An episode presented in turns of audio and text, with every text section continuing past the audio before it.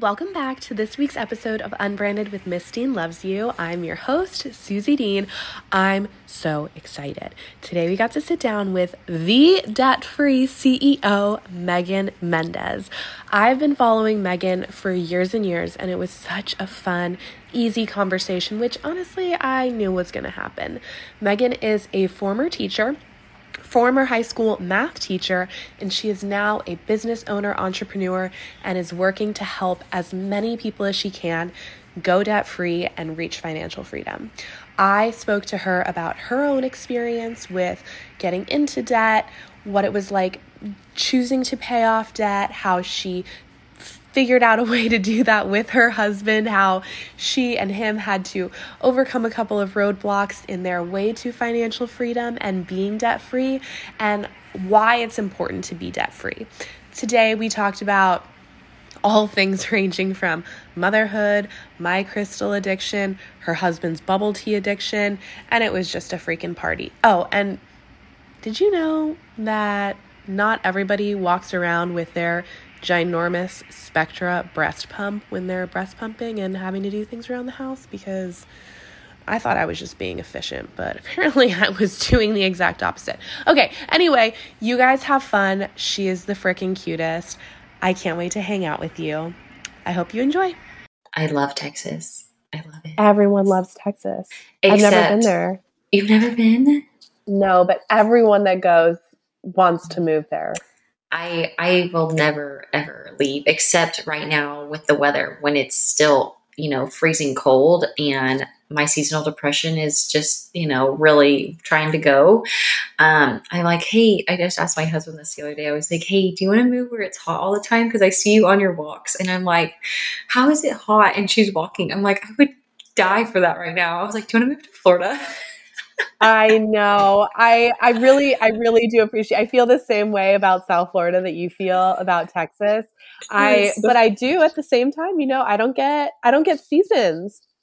The yeah, I was thinking I of that. It's just hot all the time. Yeah. yeah. And then I was like, yeah, hurricanes. So I oh, hurricanes are a freaking party, dude. They're so fun.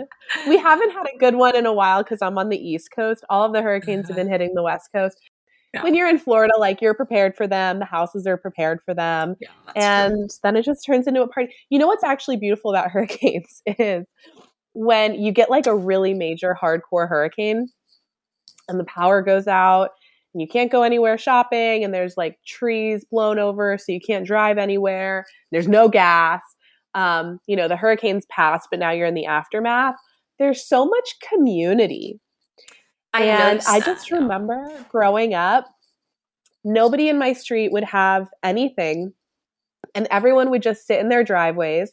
We'd all listen to the radio together. We would cook out and share food with each other. The kids would play. People are sharing generators, people are sharing water, people are sharing resources. And that's when you like really get to know your neighbors. And you know, it's like an icky time because, well, I never owned a house during a hurricane, but it's an icky time because you have to consider yeah. all the cleanup and all the restoration. But looking from the outside and as someone who like didn't have any skin in the game, I guess, it was really beautiful to see that. I can see that. Yeah, my husband was born in the Houston area, so he has experienced hurricanes before. And I'm like, oh, I don't, I don't know what that is. I don't know what hurricane prep is. I don't know what that looks like. So he is a little more familiar with that than I am.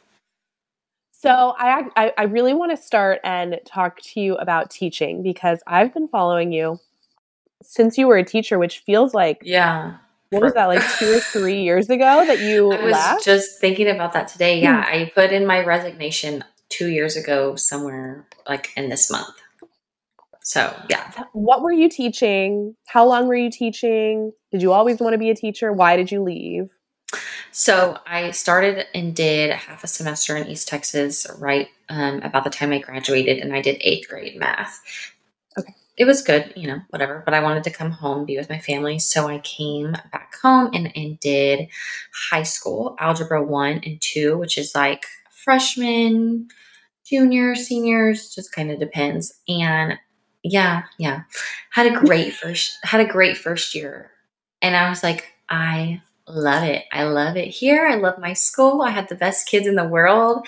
It was, I was like, oh my gosh, yes, I was so happy. But that summer, I, I guess I never really got fully recharged again because as we went into the 2019 school year, I was not the same. The kids were not the same. Mm. And that was, you know, the the beginning of which we didn't know at the time, but that was the COVID year, the very first, like right before lockdown. Yes. yes. And that year was absolutely horrible for me. I was when when they shut down school, they did me a favor. I was like, "Thank you. My mental health is is going to, you know, be so great and I really need this time off. Time off. I really need this space from the classroom, from the children." So it was good. So I went into, you know, that whole COVID summer. I was like, okay, I can do this. I can do COVID. Like, I'm a new person now. Like, I'm better. I'm mentally there. So I did. I did the COVID year, which was like half and half. Um, you know, in person technology, whatever. It was a it was a shit show, but that's neither here nor there. Um, and so I was like, okay, I can do this. Like I'm I'm better. I was not better. I got into a very unfortunate situation uh, and was not very happy and where I was. That year was really, really hard. Not only was it the, the half and half, it was part of the kids too were not all there. I was not all there. It was a lot of different factors. And so I was very unhappy. And not to mention, I had never fully recovered from that year that I swear I got bamboozled because I was like, I have the perfect kids, I have the perfect school, like I love it here. I, I swear I got bamboozled because I was like, okay, it hadn't been the same since. So that was really sad because yeah. I really loved teaching and had a really strong passion for it. But mm, no, no, no. The COVID year really was when I was like, okay, I am putting my head down and I am getting out because I had already kind of thinking about pursuing some other career opportunities the 2019 year when we got shut down but i never fully you know went head in on that and so because i think covid happened and i was like mm, there's too much going on right now job security yeah. like let's just stay with that I was doing the kids a disservice because I was no longer, I mean, I was grumpy. I was just like, yeah. and I think I was watching people like you on social media. I'm like, golly, they're so happy. I'm like, I hate kids, but I don't hate kids. Do you know what I mean? But I'm yeah. like, I hate, I hate my job. I hate kids. And I see the joy and the love that you were, you know, exuding. And I was just like, I want that. And I was that. But that takes so much of my mental and physical energy that I just I never fully filled that that bucket back up again. And so I was like, uh, there was nothing. I was so then I was just bitter because I was mad and I had no energy for anybody else. and I think yes. that that's I really admire you um, for the self awareness that it took for you to make that decision because I've always always said I am never going to be one of these grumpy teachers that like looks at me and looks at my joy in the classroom and says, just you wait.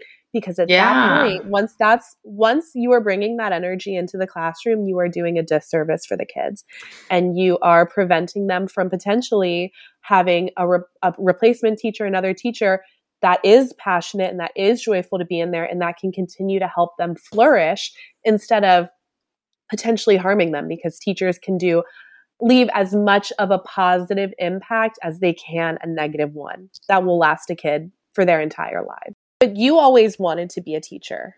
Oh my gosh, yes. I grew up playing teacher. Oh. I was an only oh. child growing up. Yeah, so I, I grew up. Really? I think I saw you well, say I mean, that too, and I was like, oh my gosh.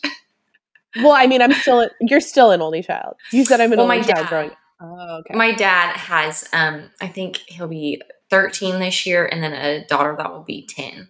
So okay, I and I didn't grow up with them. So, so yeah, so you still have a lot of like only child yes, tendencies yes, and experiences. Yes. But I was the only child that played teacher in her bedroom or in her guest bedroom with her stuffed animals and whatever. Like, oh my gosh, so embarrassing. But that's not embarrassing. That's so sweet. I want to know where your entrepreneurship came from because as soon as you left teaching, you were like on it. And yeah, I, I think I saw ahead. that you you because you were doing um was there a health and fitness coaching period that you yes, did? Yes, I was um, And then you also did and you're still doing social media management yes. like a little yes. bit. Yes. Yeah. So yes. you like got on it and you knew what you were doing. And I so admired that. And I want to know where that came from, where that fire came from, and how I'm, I'm sure you had to start planning it like as you were walking out the door of teaching. What was that whole journey like? Yeah, so I think it started more in college when I got my very first little Cricut. Do you know what a Cricut is? The vinyl cutting machine. Oh my gosh! Oh yes. Okay. Yes, okay. Okay. Yes. okay. So I got one of those for Christmas, and I was just like, ah, I'm so excited. I'm going to make all the things. And so it starts out, you know, with making a little shirts here and there or some signs. And so, because I've always loved crafting, I guess growing up, I did a lot of crafting. So I was like, oh my gosh, I'm so excited. And if you um, have a Cricut, you can do a lot of things for your classroom. So I was totally, again, a nerd and obsessed with all of it. So it started more there in I guess at the end of college, um, and as I entered like the very beginning of adulthood, I was making signs and T-shirts and was just trying to, you know, work some extra, get some extra side money to help us pay off debt, which we can talk about later. Um, so that's kind of where it started. And I have seen, you know, some family members start a business and have that same entrepreneurship. So I was like, yeah, I can do it. No big deal. But it really started that year that I was miserable in the classroom, the very last year. Um, I was doing beach Beachbody and I was, you know, making a little bit of money doing that. And I was like, I can do this. Like, I, I've seen people leave the classroom. I was drinking that MLM juice and I was chugging it fast. Yes, yes, yes. I I was in deep. Yes, I was. And so I was like, okay. And I had a do I was doing a couple of other side jobs as well. So I talked with my husband and kind of mapped out, you know, what I needed to make wise to help with the family. And so mm-hmm. I was convinced that I was going to do that MLM. God had other plans, thank God. But yeah, I was knee deep into that. And so I really didn't get to this whole business model until January of 2022. Yeah. So it was almost oh, like a okay. whole, yeah. you know, six months after I left the classroom when I was really like, oh, all the stuff that I'm doing on the side, why not just make it as a business and do it for yourself, work for yourself, charge what you want? Um, you know, you're already. I was with with that MLM. If you know, you have to like promote yourself, sort of thing. So I was like already doing the social media things that I needed to do with for myself for that business, and so I was like, this can translate into anything. I was like, I already have this skill set. So I was like, oh, well, I'm doing that. And I'm dropping this. I had dropped that a long time ago because I did not, I did not feel aligned anymore. I did not, it was not where I was supposed to be. So I had already dropped that and I was like, okay, well, let's do it. Let's do it on my own. Like, let's do it for other small businesses. And so that's really where that interest and where that spark came from. Well, then I'm grateful that you did do that MLM because it apparently taught that's you exactly a lot. Right say to everybody it was a stepping stone it was a piece of the puzzle to get me to the next phase so from that that then you went to is that when you went to social media management and like coaching so i actually stopped the mlm in august of 21 and i was like all right well i don't know what i'm doing anymore so i need to go get a part-time job okay. I was like i was like stressing. I was like, okay, I need to make money. So I started applying at all these random jobs and I yeah. actually came across a marketing firm here in the area and I was just doing general admin assistant type work. And I was working 20, 30 hours a week and I was interesting. It was fun because again, I was already marketing myself for my business. So I was like, let's dive into this a little more. I don't have a marketing degree. Mm-hmm. I didn't have a background before. I am self taught, self led, all of that. I've done it all myself. So I was like, sure, let's do it. Sounds fun. And it was fun. It paid the bills. You know, it it got me to again the next step and the next phase of life. And then again, I just was like, so you left teaching to be an entrepreneur and to work for yourself, yet you're now working for somebody else. like you're still not doing yeah what right. you said you were going to do. So I was like, okay, now we got to go.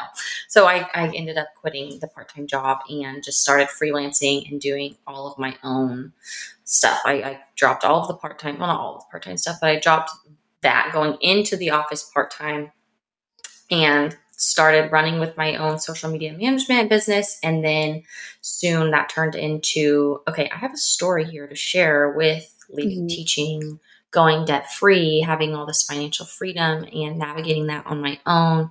There, there's a story here. There's like a way that you can help others in this same season or in a similar season of life. And so that is what led me to now this coaching area of my business, which I am just excited to dive into deeper even more. Going back to the marketing thing a little bit more, I'm curious, did you learn all of your skills from that part time job when it comes to social media management?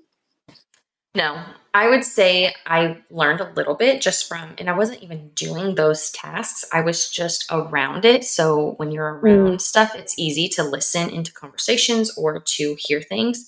Um, so I learned a little bit, but most of it was self taught. I was already using an email marketing platform for when I had my, when I was a part of the MLM. I was already doing caption writing, hashtag research posting and learning, you know, about reels, learning what works and what doesn't work on social media. So I was already doing a lot of it myself. Uh, so I would say I learned a little bit. I'm not going to discredit the value that I got from that because I will say there was value in that. It was just another small stepping stone to where I am now. So I'm 1000% thankful for that. Would you mind if I talked a little bit or asked you a little bit about what your social media management like coaching involves? Yeah, I just I just do um, social media management for small businesses. So I can help okay. you with your Instagram, your TikTok. I can create a strategy. I can create and edit, you know, reels or TikToks for you if you need help with the ideas, the hooks, the intros, the call to actions. Um, you can film it. I can um, edit and write the the text on the screen. I can write the captions for that. Um, and then I can create graphics if that's something that you're wanting to.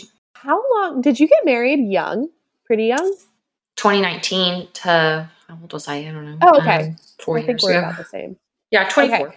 So, did you both go into marriage with debt? Yes. Already. Yes. Yes, we did. Um, we both went to the same college. So he had, and we both went to grad school. Forgot to mention, I was like knee deep in this teaching thing. I went and got my yeah. master's in leadership, and I was like, I'm going to be oh, a wow. school administrator. Yeah, man. Girl. Girl.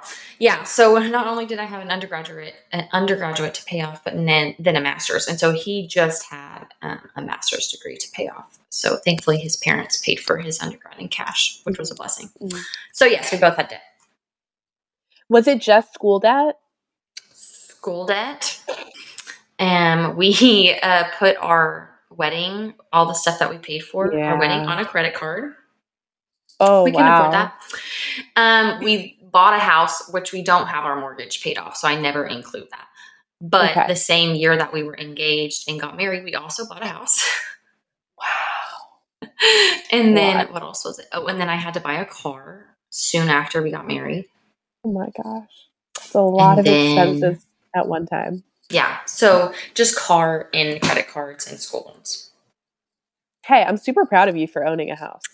Thank you. That was a good decision. I'm it, my husband and I are still renting and it is bothering him. Which I get. Well, we got and we got in right before this the market got really crazy. I mean, it was the 2018, so it was right before things started to like take take a weird turn and prices started to go crazy. So we really I understand that what I could buy, you know, four or five years ago is not the same that I can buy now. And I'm thankful yeah. that we got what we did. My I, I'm pretty much the only one that went into my marriage with debt.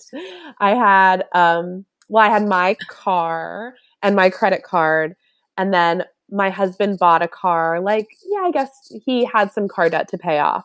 And I was very much like, debt, who cares? Yeah, my credit card's like two thousand dollars, but I'll just keep I'll just pay the minimum, pay like step twenty five dollars over the minimum. Meh, like I didn't I didn't mind I didn't really think long term.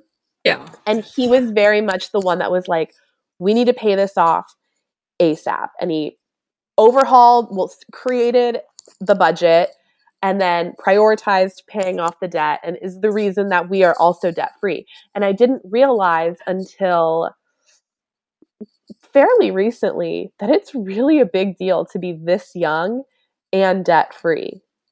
Um, so I'm wondering, were were you both on the same page about paying off your debt and the importance of that? When I met my husband, and so we we kind of did do things. I'm sure we did do things young compared to other people. I don't know. Um, because he didn't have a full time job when we got married. I was a teacher.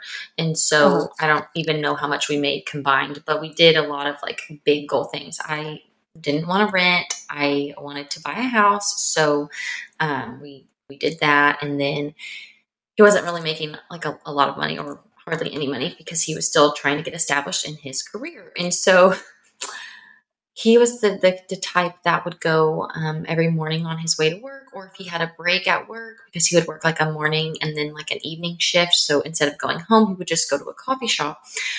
Or he would go to a coffee shop and buy, you know, a smoothie, a salad, and a coffee.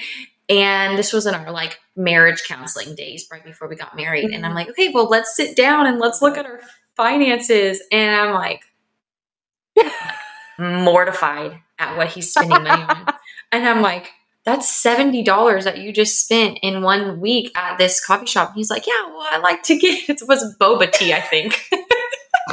he's like, well, I love the boba tea. So now if we're ever on the highway, he goes, that's where that, that's where that coffee shop was, Megan. And I'm like, oh, don't get me started on the coffee shop.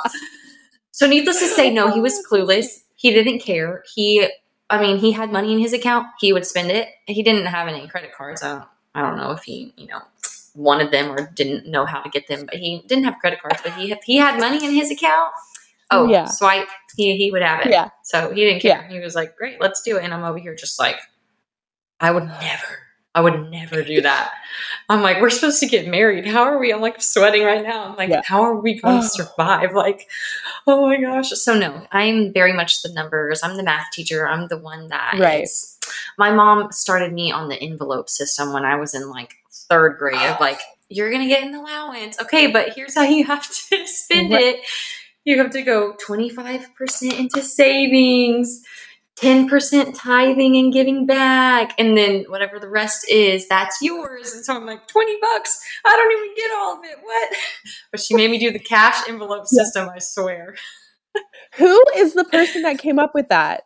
Who's that finance um, i don't know if he came up with it but he talks a lot about it. Dave ramsey is one of the the like big name people. We did envelopes too yes okay. i'm yeah very familiar it's very successful for people that that do it. I started, I guess I was scarred from my childhood because I was like, no, I'm not doing envelopes. Actually, that's not true. I I would still do it when I was um, right when I graduated. If I was like saving oh, for something, I would be like, okay, let me put this in the envelope, so I didn't have it in my account to see it, to spend it or anything. But now I don't do the envelope oh, system. no, no, no, we don't either. Now that we've yeah. got everything paid, you are so good. I completely identify with him. But even when we were in the middle of paying off debt, which was in the middle of COVID, um, I would go to like the pool and I would bring my little wine and tan and sit on my phone and just buy crystals on my credit card and try to hide them from my husband because they were like on my credit card. Um, and then they would show up and he would get so upset and have to like reconfigure the budget. And you know, we did marriage counseling too, so we did a lot of there wasn't like resentment or yelling or like no, it was no, no, okay, how are we gonna how are we gonna move forward from your freaking obsessive crystal buying? And it got to the point where he had to revoke my credit card and I still don't have my credit card. Like the account was never closed, but I just could not, I would not stop buying crystals. And he said, I'm revoking your credit card. I'm taking it, I'm hiding it. He's so lucky I didn't have that thing memorized because I think the reason it took us so longer than it would have otherwise to pay off debt is because I just kept sneaking around behind his back buying crystals from these live crystal shows. And obviously, I was like, it's COVID. I have to support these small businesses. Yeah. So I'm doing a service very bad. So how how did you get Ramiro on board? I think it, a lot of it started in that marriage counseling period because another thing that he did was we got engaged and then like a week later he went and bought this laptop and put it all on a credit card and didn't and didn't like say anything about it and I found out about oh, it. It was no. just like Yeah, he Oh, didn't tell no. me, and I found out about it, and I was like, "Well, how did you pay that?" And he was like, "Oh, I just put it on this like a Best Buy credit card or something." And I was just like, you know, I think, I think that would be something that we should talk about, right? Like, oh, He is so it. funny. he's oh, he's hilarious. Like he's he's a hoot. Yeah. Um, I used I tell everybody this like the the engagement people will say how great it, of a time it was. I was like, okay, the engagement period was not fun. Marriage counseling was hard. I mean, we like Yeah. we boxed it out. Like, what are we going to need to work through? Like, we're going to work through it now before we get married. So it was not my Yeah. favorite time of you know adulthood, but that was Right. one of the things. He's very trusting and he believes in me in all aspects of life, and I love that for him. And so I think really, if if I were to ask him, he would probably say, "She just knows what she's doing. You know, she's the numbers person. He never got he never got taught a lot of things about money or finances or how to save or nobody sat him down and gave him an allowance and said, "Okay, here's your envelopes, Yeah. Ramiro. Here's what you need to do with them."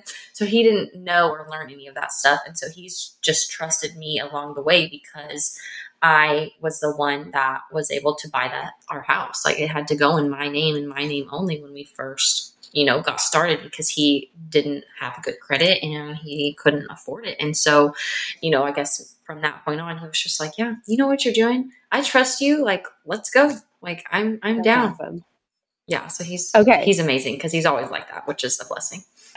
What a cutie. Okay, so you so you get to the point. What is this? Probably after you get married, and you put the wedding on the credit card, and you bought your car. Yeah. You're like, okay, we need to sit down, and we're starting, and we're paying this off. What did that look like? What was the immediate like budgeting system? Things we're eliminating, things we're changing in our daily lives. So I'm very motivated by goals. I'm very Enneagram three. Are you an Enneagram person? I think I'm a two. Okay, I can see that. I'm I'm a three wing too, so I lean Okay. that way sometimes. Okay. Um, but I'm very goal oriented, and so the the wedding credit card is what I call it till to this day. The wedding credit card, um, the interest was going to start because it was interest free. Thank goodness. Because Oh. I'm like, oh, Okay. I can do that. Like I can have that paid off. It was going to start in November, and so I was like, all right, this is our first big goal because credit card interest is ridiculous. If anybody ever pays it, no, please don't. Like, oh my gosh, figure out a way to stop it because a car payment, that's fine, that's doable. But credit cards are like 17 to 30% interest. I'm like, oh, it just, it makes me cringe. It's, that's really, it's really hard. So that was our first big goal. Um, and what did we do? So I'm trying to, let me, let me go back to 2019. So he worked a part-time job or he worked, he was only working part-time as his full-time job. And then, so he would pick up any, like he was a, a personal trainer at the time. So he would pick up any extra tra- training sessions that he could.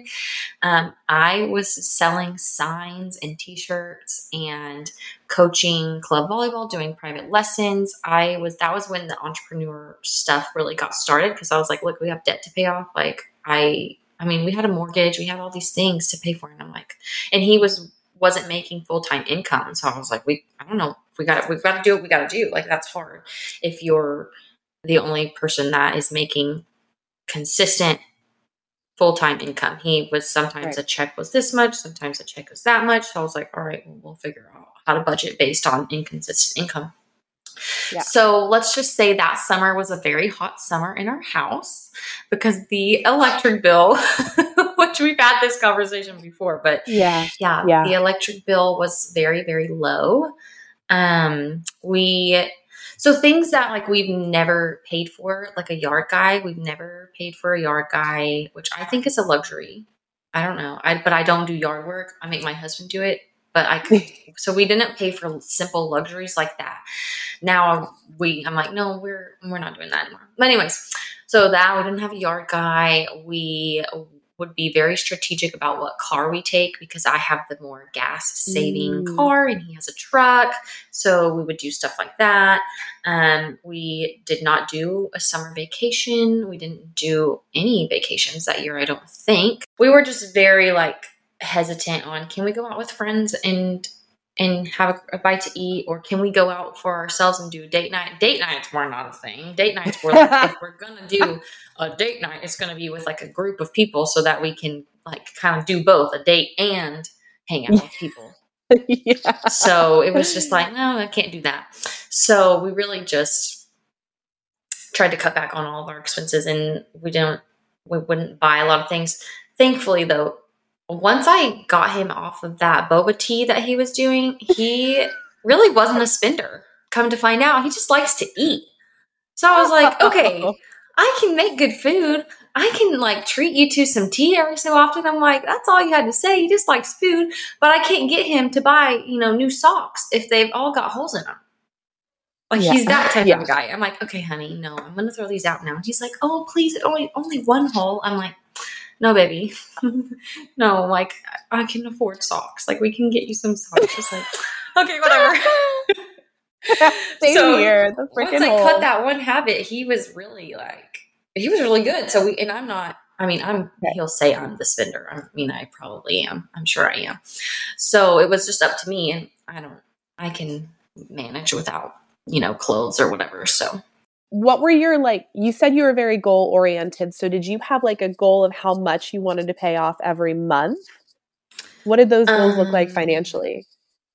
so in the very beginning we were just striving for that one credit card and so here's the other thing too we were always saving a little bit of money on the side too every single month so it was like we would put a little bit towards debt but we would also save a little bit which sometimes can be counterintuitive but for you know, him and I, we were just like, just in case, like, just in case we wanted a safety net of, you know, if anything were to happen. And we just, sometimes it's just good to have cash on demand.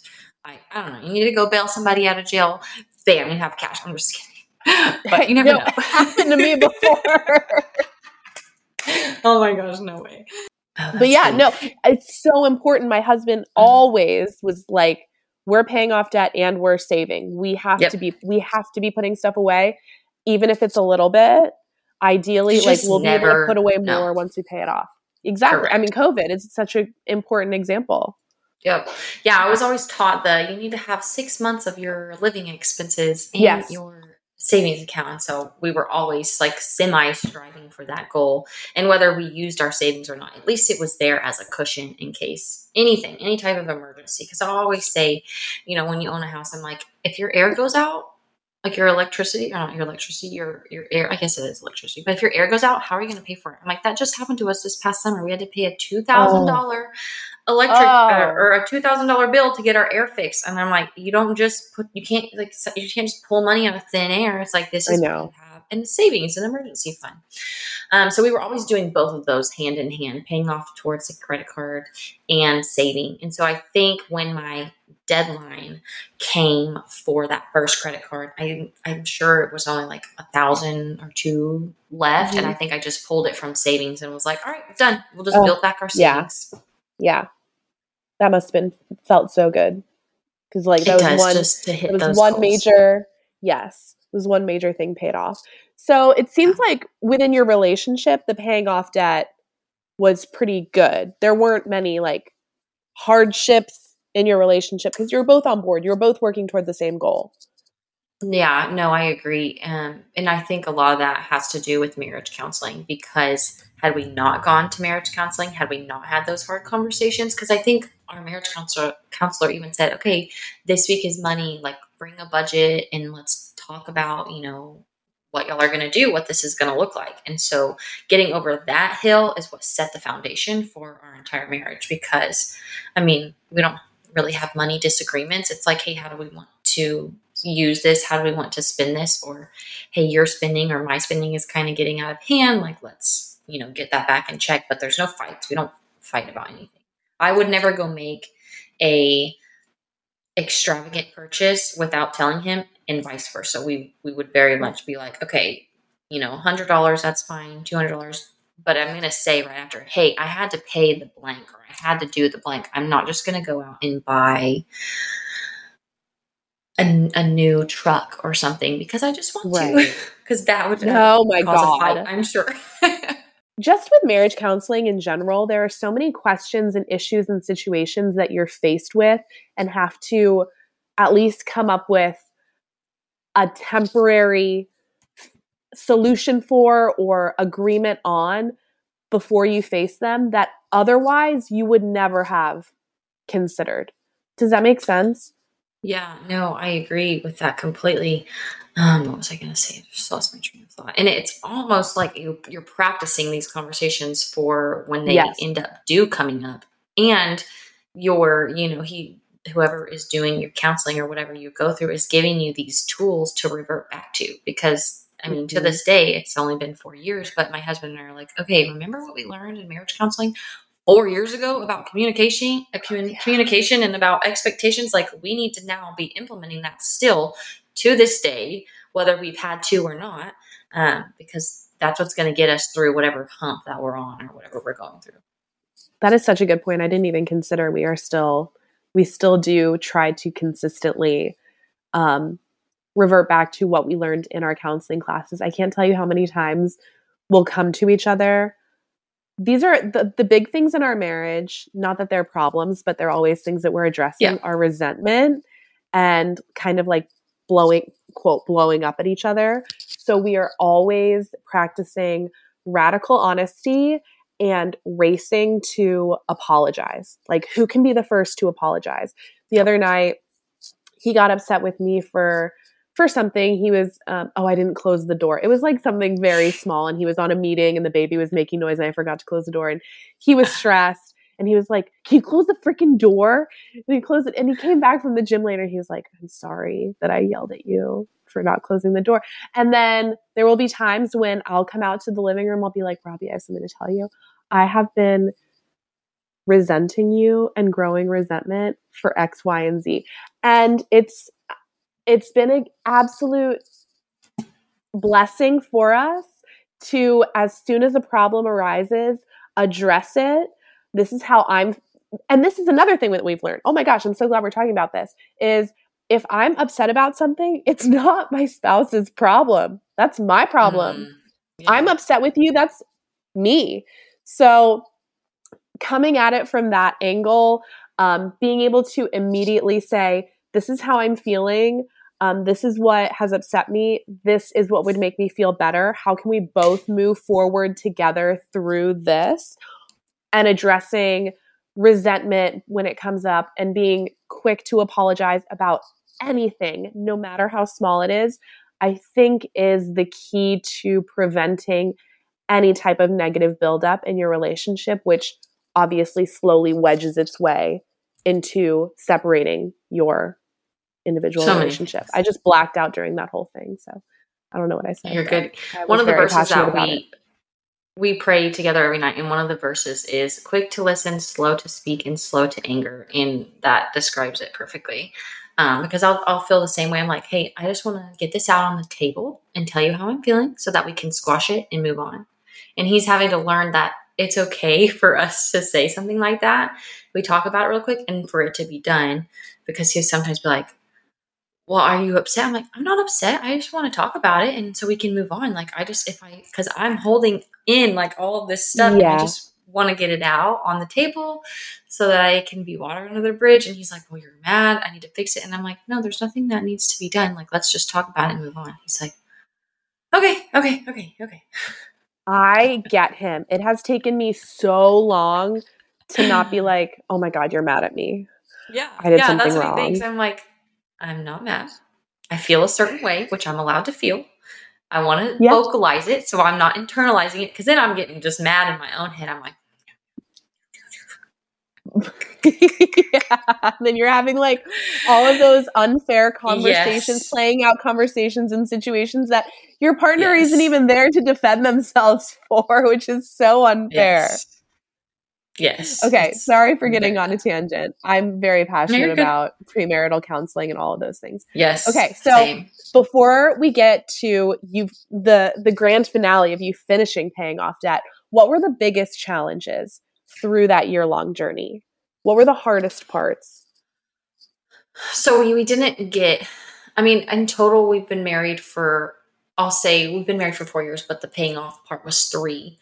And we paid off 70 to 75 in the three years that we were together. It was that last year that we really put our head down because I was like, look, I'm leaving the classroom, whether we like it or not. So, what do we need to do? And paying off debt was one of those things.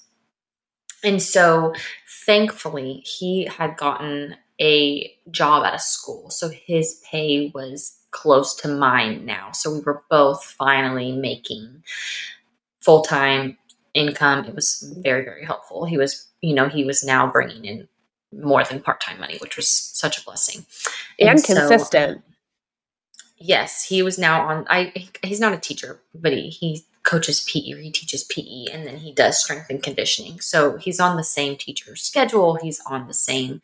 He gets paid like a teacher, so it's very much teacher esque if you will. Mm-hmm. Um, and so, what was the biggest challenge? I want to say like that last year that we were really aggressive about the fifty three thousand um, dollars was wasn't super challenging. It wasn't super difficult. It was the years leading up to that mm. because he was doing part time money or part time jobs or part time income, whatever. And then he got a job at a gym doing personal training as he was still trying to further his education. So the money was better.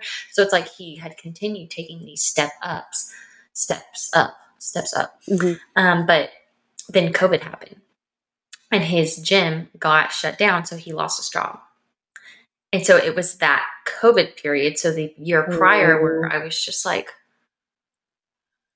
we were making all this progress, you know, with him, mm-hmm. like taking all these steps up. And what what are we gonna do? Like, what is next? Because we can't, you know, his gym job was he would train clients at 4 5 a.m.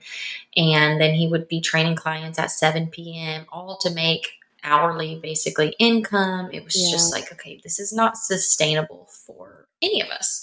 Then he got yeah. let go and then he's home all the time with me. And I'm like, all right, what are you doing with your life? What's going on? Like gyms aren't open. What what are we doing? And that was whenever he got that the job that he has now, which was a, a big blessing. And so I think it was all of the years before that being broke broke. I mean, we're very blessed and very thankful, but you know, being broke and having to live so minimal and so like frugal mm-hmm. because we have a mortgage payment, we have a car payment, like we have all these things that can't you can't let slip through the cracks for even a minute. And so once he started making full time money that next year, I was just like, okay, we just lived two years off of X amount of money. And now you're making double what you were making. I was like, so why don't we put all of our efforts into paying off this big goal and living mm-hmm. like we were before and just knock it out, get it done. That way I can step away because he sees and saw how miserable I was, how unhappy I was. I was, my mental health was very, very bad. I was crying all the time. I was, I was like, I'm not having a kid in the classroom, like a, a baby and being a teacher. I was like, I'm not doing any of these things. Um, so he was like, all right, I support you.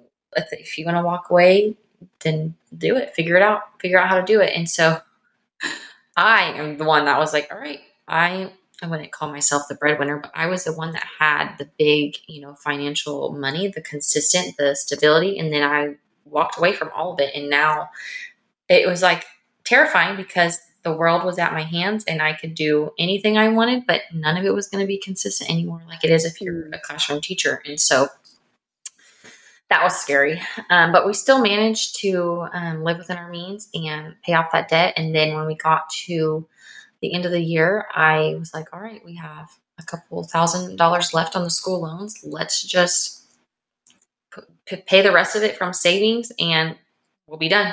So that's what we did. I know it was a challenge, but so much of a blessing to go from the two years of living um, so frugally. And then once you're both making so much, well, he's making so much more money to just continue like that instead of being like, oh my gosh, I'm making so much more money. Let's go out and have date nights. Let's go out with friends more often. And then having to revert to going back to being on such a strict budget. It must, it was so much easier to just continue it was to live a balance. Frugally. It was a balance really of like, okay, we're making better money. So now because I'm very much a firm believer of we're not going to be miserable while trying to pay off debt. We're not going to, you know, nitpick every little thing and like just be annoying mm about money because that's mm not mm-hmm. fun for us. That's not fun for mm other people that we're around or that we're with. And so it was very much a balance of look, we're going to do everything within reason. Are we going to go and book a, a very nice, expensive vacation? No, but do we want a road trip and celebrate our, you know, I think it was our one year anniversary that COVID year? I was like, can we afford to drive you know a couple of hours away and stay somewhere and bring all of our own food and like do mm-hmm. things that are still fun and affordable but still that but still get out and do the things that we want um, so it was a balance so whenever he did get that job it was like okay we can splurge a little bit like we finally have the means to not have our ac on 78 oh or 6 or whatever so we were like okay great we can drop that that would be my priority. yes, yes. So we started doing that. I was getting my nails done because that was something that I wanted to do. And so um, it was nice. Yeah. Um, did we have to go back a little bit to some of those things that we were doing when I left the classroom? Yeah, a little bit. I just looked at. So here's the thing I gave up the nails, but I still get my lashes done. So I still have a bad habit. I yeah, still have something yeah. for me, so I don't care. Um, but we were just like, you know, we just we didn't go back to we didn't go living this life of luxury. We very much lived with what we were and lived within our means, but mm-hmm. compromised on things like, okay, now we can have our air at a reasonable temperature, especially when you're pregnant, you're hot all the time. Oh, God. And I was not sleeping hot and uncomfortable. So I was like, nope, crank it down, crank it down. I don't care what it costs, yeah. crank it down. Yes. oh my god, I was wet like the second half of my pregnancy. Yes. Every night, just wet, sweaty. So what your um so then this and then recently you paid off your debt and then recently this became you are doing debt free CEO. Yes. So I How it started work? it started about a year ago. I was like, man, I just have such a powerful story here. And I have this experience that I've lived through. And I know how much it's helped me. And I want to figure out a way to help others as well. How do I do that? I feel like everything in my life is I'm looking at this big picture and I'm trying to figure out what puzzle pieces from previous situations or previous life experiences can go and plug in to make this next step for me. And so that's what I sat on, you know, while I was pregnant and navigating mm. running a business and navigating trying to have a baby. Um, and so, really, at the beginning, at the end of last year, beginning of this year, I was like, okay, I know what I want to do. I want to help others do the exact same. So I do a couple of different things. I offer one on one strategy calls for anybody that wants to go debt free or anybody that wants to backtrack or reverse engineer their goals, their money goals to get them to X, Y, or Z. I had a friend message me and was like, You should offer these calls for stay at home moms or people that don't want to go back to the classroom after their maternity mm-hmm. leave. And I was like, that's exactly what I did. I looked at, I looked back and I was like, okay, how much money do I need to make? How much money do I need to pay off so that I don't have to pay myself or that I don't have to worry about this debt? And what do I need to make so that we can, you know, survive? So one of the things that offers a one-on-one call with me to sit down and either map out that path to go debt free or figure out how to bring yourself or your spouse home if you want to work and he doesn't want to work, whatever your goals are. Um, and then I offer monthly coaching with me. So similar to we sit down and do that one on that first one-on-one call but then you're going to get that extended support whether that be for 30 days 60 90 if you want to do six months it really just depends. Um, because what we found was after we sit down and i create this path for you to get to your next you know goal or your next phase in life it's like okay well where's that support and that accountability like now yeah. you have to implement it. And sometimes that can be hard if you don't have somebody in your corner, either talking, strategizing, or encouraging you along the way. And so that's where my coaching comes in into place. And, and then the last thing, which is still very super in the works, but I am going to be creating a course that basically walks people from my step one to now my step 10. We'll just say step 10. So from being in the classroom if you're wanting to leave the classroom or if you're in a job or career that you do not like, and helping you walk all the way through to starting your own business and creating that budget and helping you on the path to debt free or helping you get debt free before you decide to leave the classroom, whatever it is that your goal is. That is in the works right now, and I am super excited. I'm super excited about that. That sounds very valuable for so many people. Why is it important for a young person who's maybe thinking the same way I did? Why is it important for them to prioritize prioritize paying off debt?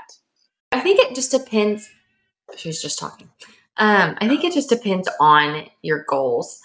I know for me, when I graduated college and I got out into the real world, I was like, look, I don't want to I don't want to pay rent and throw money down the drain every month. So I was like, so let mm. me see if I can buy a house. But I think what happens is sometimes people sometimes people get them in these situations and it's not too late, but they've dug themselves into a bigger hole than than they thought possible. And so now they're having to help themselves get out of debt so then they can buy that house if that's their goal.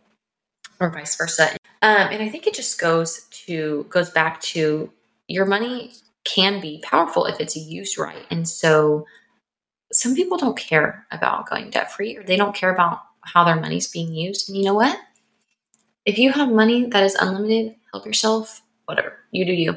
That is not the case for me, and that is not the case for the average person. And so it's good for you, it's good for you as a young person or as an older adult to know how your money is being used. And if your money is being thrown away every month by the credit card interest that you're paying, or sometimes people have like banking fees that they don't know, or they go to oh. just a oh. general a- ATM and they to pull out cash and it's like that's mm-hmm. expensive. That's like three dollars every time to pull out cash from an atm like it's just like money that's being thrown away and down the tr- that's been thrown down the drain that could actually be used towards mm-hmm. something more powerful and something that could help them and their family and their financial future, whether that be buying a house or buying a car or saving for your child's college fund.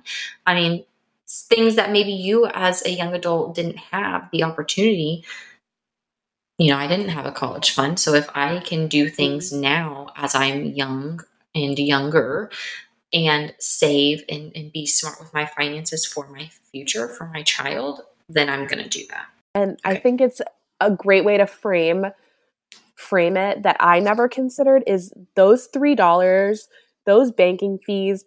I never even considered like when I'm making my credit card payment, I'm I'm making an interest payment and I'm making yeah. like I don't know what like 10% is going to my principal amount. That's just that adds up. That's so just money much. that is being that is just disappearing. And if if you can eliminate that interest, those banking fees, the the fees that you get from like having to pull out money at a random ATM at the nail salon to pay a tip, like yes. that could all add up to that could add up to rent. Exactly. That could end up that could add up to potentially paying off the entirety of the credit card. Mm-hmm. Yeah, and so there's difference between good debt and bad debt. Some of it's necessary, but the things that are unnecessary is you just have to get into the thinking of if I have to put this on a credit card, meaning I don't physically have the money in my account to pay for it, then you probably shouldn't buy it. Like if it's a pair right. of shoes or oh, yeah. whatever. I mean, if it's something that you need to survive, then that's different and your circumstances are different. But if it's a want and not a need, then and you don't have the money in your account, then then you shouldn't be doing it. And that is where people get themselves into these deep holes of like, oh well, I want this and I want that. Okay, well, we want a lot of things. Let's just be honest. That's easy for us. But being disciplined and knowing the difference between a want and a need and getting to that root, you know, issue of well, why do you want that pair of shoes? Something else is clearly unfulfilled in your life that you need to address mm-hmm. because the shoes mm-hmm. is could, could maybe not you know that may not be the thing that's going to fix it but go address something else that's going on further and deeper in your heart that's going to help you more than the pair of shoes will Oh my god, what a good point. I don't I'm looking back and I don't know why I impulse bought that crystal wind chime. but really, like buying stuff makes you feel good sometimes. So it's like, okay, why do you need these material things to feel good? What is lacking? It's like, let's address that first. Let's go to that root problem and let's figure that out because it's going to save you money, I promise. So, what are some quick things that if someone wants to start paying off debt and they they don't they're not really good at budgeting, they don't have like they're not like money minded. What are just some quick easy things that they can do implement now that aren't to aren't to be too big but are to add up that can start knocking that down? So if you don't know how much you make every single month, which I mean if you're a teacher you get paid once a month and you're like, okay, my check is $2000 whatever it is i don't know then that's easy for you but if you're somebody that mm-hmm. has you know side jobs or inconsistent income then i want you to take a look back at 30 or 60 days prior so look at february january see how much money you've made and then i want you to look at your expenses go through january and february and see okay i spent this much on crystals I spent this much at the grocery store. Okay, one is higher than the other. yeah, it was. I'm just kidding. and so, okay, we need to address that. But go and look back at your expenses for the month prior and kind of get a gauge of like, wow, I'm spending a thousand dollars at the grocery store and I am spending two hundred dollars at Starbucks a month. Like and I don't even make that much money. Like, okay, that's a problem, right? So go back into the month prior and look at how much you're spending. And if you're over, then see what you need to cut out. That should be like a red flag or a big realization of like, okay, the Starbucks trips have got to stop, or the crystal buys have got to stop. And and then look into the next month and be like, okay, I'm going to make like a rough budget of just like um, maybe you know six hundred dollars for the grocery store. If I was spending you know five hundred dollars on crystals, maybe I only do a hundred. I don't know. If you feel like you can't just go cold turkey, I'm a cold turkey person, but if you feel like you need to like ease your way into it, then then start making those type of goals for yourself, and then the next month try to follow it. If you you know know that your grocery budget's only five six hundred dollars and you're like okay maybe i don't need to buy i don't know things that are expensive at the grocery store is like avocados. Um like what else? There's like so much expensive food and i'm like okay that's a luxury food to me. So i'm like if we really are at our budget i'm like then maybe we don't buy it. Because if it, i had my wish i would buy the five dollar half a gallon Costco orange juice that's like freshly squeezed and tastes perfect. I'm like, okay, but that's expensive. we can't afford that every time. So, anyways, I just got on a tangent there. But looking at those, um, those what is it called? Those little spending categories and trying to stay within them the next month. And that way you may come to find that you have 100, 200, 300 extra dollars that you can then put towards that credit card. And that ends up saving you money in the long run it's going to be hard to do this because looking at your spending from the last 60 to 90 days is convicting or even 30 days. Oh that takes a, that takes a little bit of mental preparation. I i i have never even there was i was going to starbucks every single morning on a work day um, for years before school sometimes even going to my lunch break and like getting even more coffee still never added up that amount and sometimes so does your husband oh, no. with the budget how does he prepare for that or how do how do you guys navigate that well i i don't go to starbucks anymore because i'm not going yeah. to school so i don't need anything in my hand and i'm like i do my my coffee at home i'll go to starbucks sometimes yeah. um um mm-hmm. but he had to budget for for yeah. the starbucks spending um, and maybe that's what took place of my my crystal buying. But we we were really grateful because there were some things that I just couldn't. I, I for whatever my my time at Starbucks was like it was it was it was kind of ritualistic. It was like a meaningful part of my morning. I would go out of my way. I would drive by the beach. It was my quiet time. I had all my friends at Starbucks. I would know, I knew the baristas. I knew the old men sitting outside. We would chat it up. We would catch up. So that was just like an important part of community for me. So I, I think as part of the budget development, he had Suzy's fun money yeah. envelope. And that's where that came out of.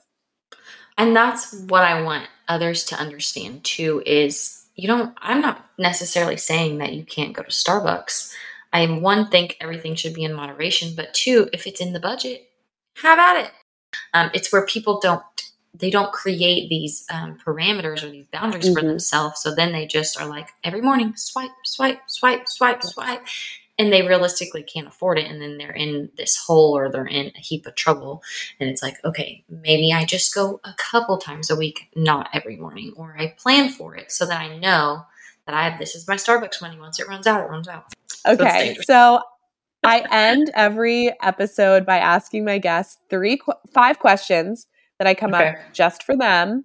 Um, I hate answering questions on the spot, so I try to keep that in mind so they're not like too hard, but they're a little bit fun. Are you ready? I'm ready. What is something that you could always go shopping for? Mm. Not including food because I could always eat. No. um, probably a pair of like Nike or Adidas shoes. I love a good pair of like running type shoes or just like workout type shoes. Um, any athletic wear. Yes, I love to be comfortable. I am not the cute fashionista. I am. Am I going to be comfortable all day? Because I'm aware that if I am. Nice, nice. Um, what is something from your paying off debt phase that you actually enjoyed and kept as part of your habits? The way I do the budget and the way that I like calculate everything to see if we're over or under for the month, I still do that the same. Okay, so you still keep a budget. You're not yeah, just oh, like yes. willy nilly now that you've paid it off. No, no, no, no. I let my husband do it, which and then I oversee it because I let him kind of take charge and do do the reins, and I just kind of like check in. I'm like, oh yeah, we're good. Everything's good this month. So he's doing the budget now. Yeah, I don't. I don't have they don't have the energy to do it. And I'm actually like, my game is slipping a little bit because I forgot that I had bought something on a card and I didn't pay the bill because I'm busy being a mother and distracted. And I got, I finally saw the email notification and I was like, oh crap. And I had to pay the amount, I had to pay the late fee. And I had to pay interest. And I told my husband about it. He's like, man, you're off your game. I was like, I know. What is that? I would never ever have done that in the past. But I'm like, man, being a mom is so, oh my gosh, I'm not the same anymore. oh, I know. I get it. Hey, the, the student has become the teacher. I am truly proud of him. Yes. For now overseeing the budget. You trained him well. Yes, thank you. Thank you. Uh, do you prefer bonfires or fireplaces? Oh no, fireplace because I don't prefer like smelling like smoke because then you have to take a shower and wash your hair. That's a good point. That's a good point. Do you have a health and wellness practice that you must do every day or weekly or monthly? Um, pre uh, baby. Oh my gosh, I have oh, all these all these routines. Yeah. I had I was a very routine person and I would every morning would wake up and I would write my daily affirmations. I would mm. write the things I'm thankful for. I would work out and I would get my day started. Now as a mother, I um, wake up when she wakes up and I try to survive breastfeeding. And uh, there's no workout t- to be had because I can um already I can barely keep up with my appetite as a breastfeeding mother. That if mm-hmm. I work mm-hmm. out, I'll be twice as hungry. So um, that is on my that is on my to do list every day. I'm like, okay, this tomorrow will be the day. Tomorrow will be the day, and I'm like, you know what? If I don't have like this practice until I'm done breastfeeding, I'm okay. But I do try to walk when the weather is good. Oh, I, am like, no, so we're gonna get important. outside. Yeah. So that's right I didn't, my only wellness. Well, that's so important though. I didn't realize until after I had the baby how important it is to be outside. And now it's gotten to a point where I crave our walks. Being in the fresh air, I mean, it, it it sets me up for such better sleep. And then not to mention how important and how beneficial the low intensity movement and exercise has on my mental health and how it has just changed my body and how I feel in my body. Love that for you. That is a wellness practice that has yes. multiple benefits. pumping is a a full time job. It is, but I actually like it better. When she was on the boob, Good. I it was too anxious for me. I was it was no. I felt too attached and I was like, okay, but I physically I need to be detached at some point in time. And so it was very much it was too much for me. I was like, I can't be the only one that can feed her. No. Oh, yeah, that's a lot of responsibility. Yeah, No, too much for me. I can't handle it. You have the on the go? Um, do you have like the Elvies or something similar to that? Mm-hmm. Yeah, I have a Oh my a gosh, that- like that. Yeah. Changes everything. It does. And then I have the the pumpables, the little one that you can clip on to your body, and then I have a Spectra. So I have all three. I got Oh, that's so great. I was exclusively pumping for like the first seven and a half weeks, and I'm just like lugging my Spectra around with me. Or, well, for the first, and then I was still, and then after he was on the boob, I was still pumping and pumping extra for people. And I'm just like walking around with the Spectra. I'm getting caught on doorknobs. I'm like, Wait, you would you would hold that in your hands while you're walking around Yeah. well for the first for like the first honestly many months i would just sit with the spectra and just not be able to do anything and then i was like okay i gotta get stuff done so i would yeah i would walk around i would go to the kitchen i would start like cutting up things and have to like move it onto the Oh counter move it over here like oh and then bend down and like pick it up from the counter and bring it down with me so it didn't pop off Ah! it was the bane of my existence for a while and then what's the the last one is what is the best part about being a mom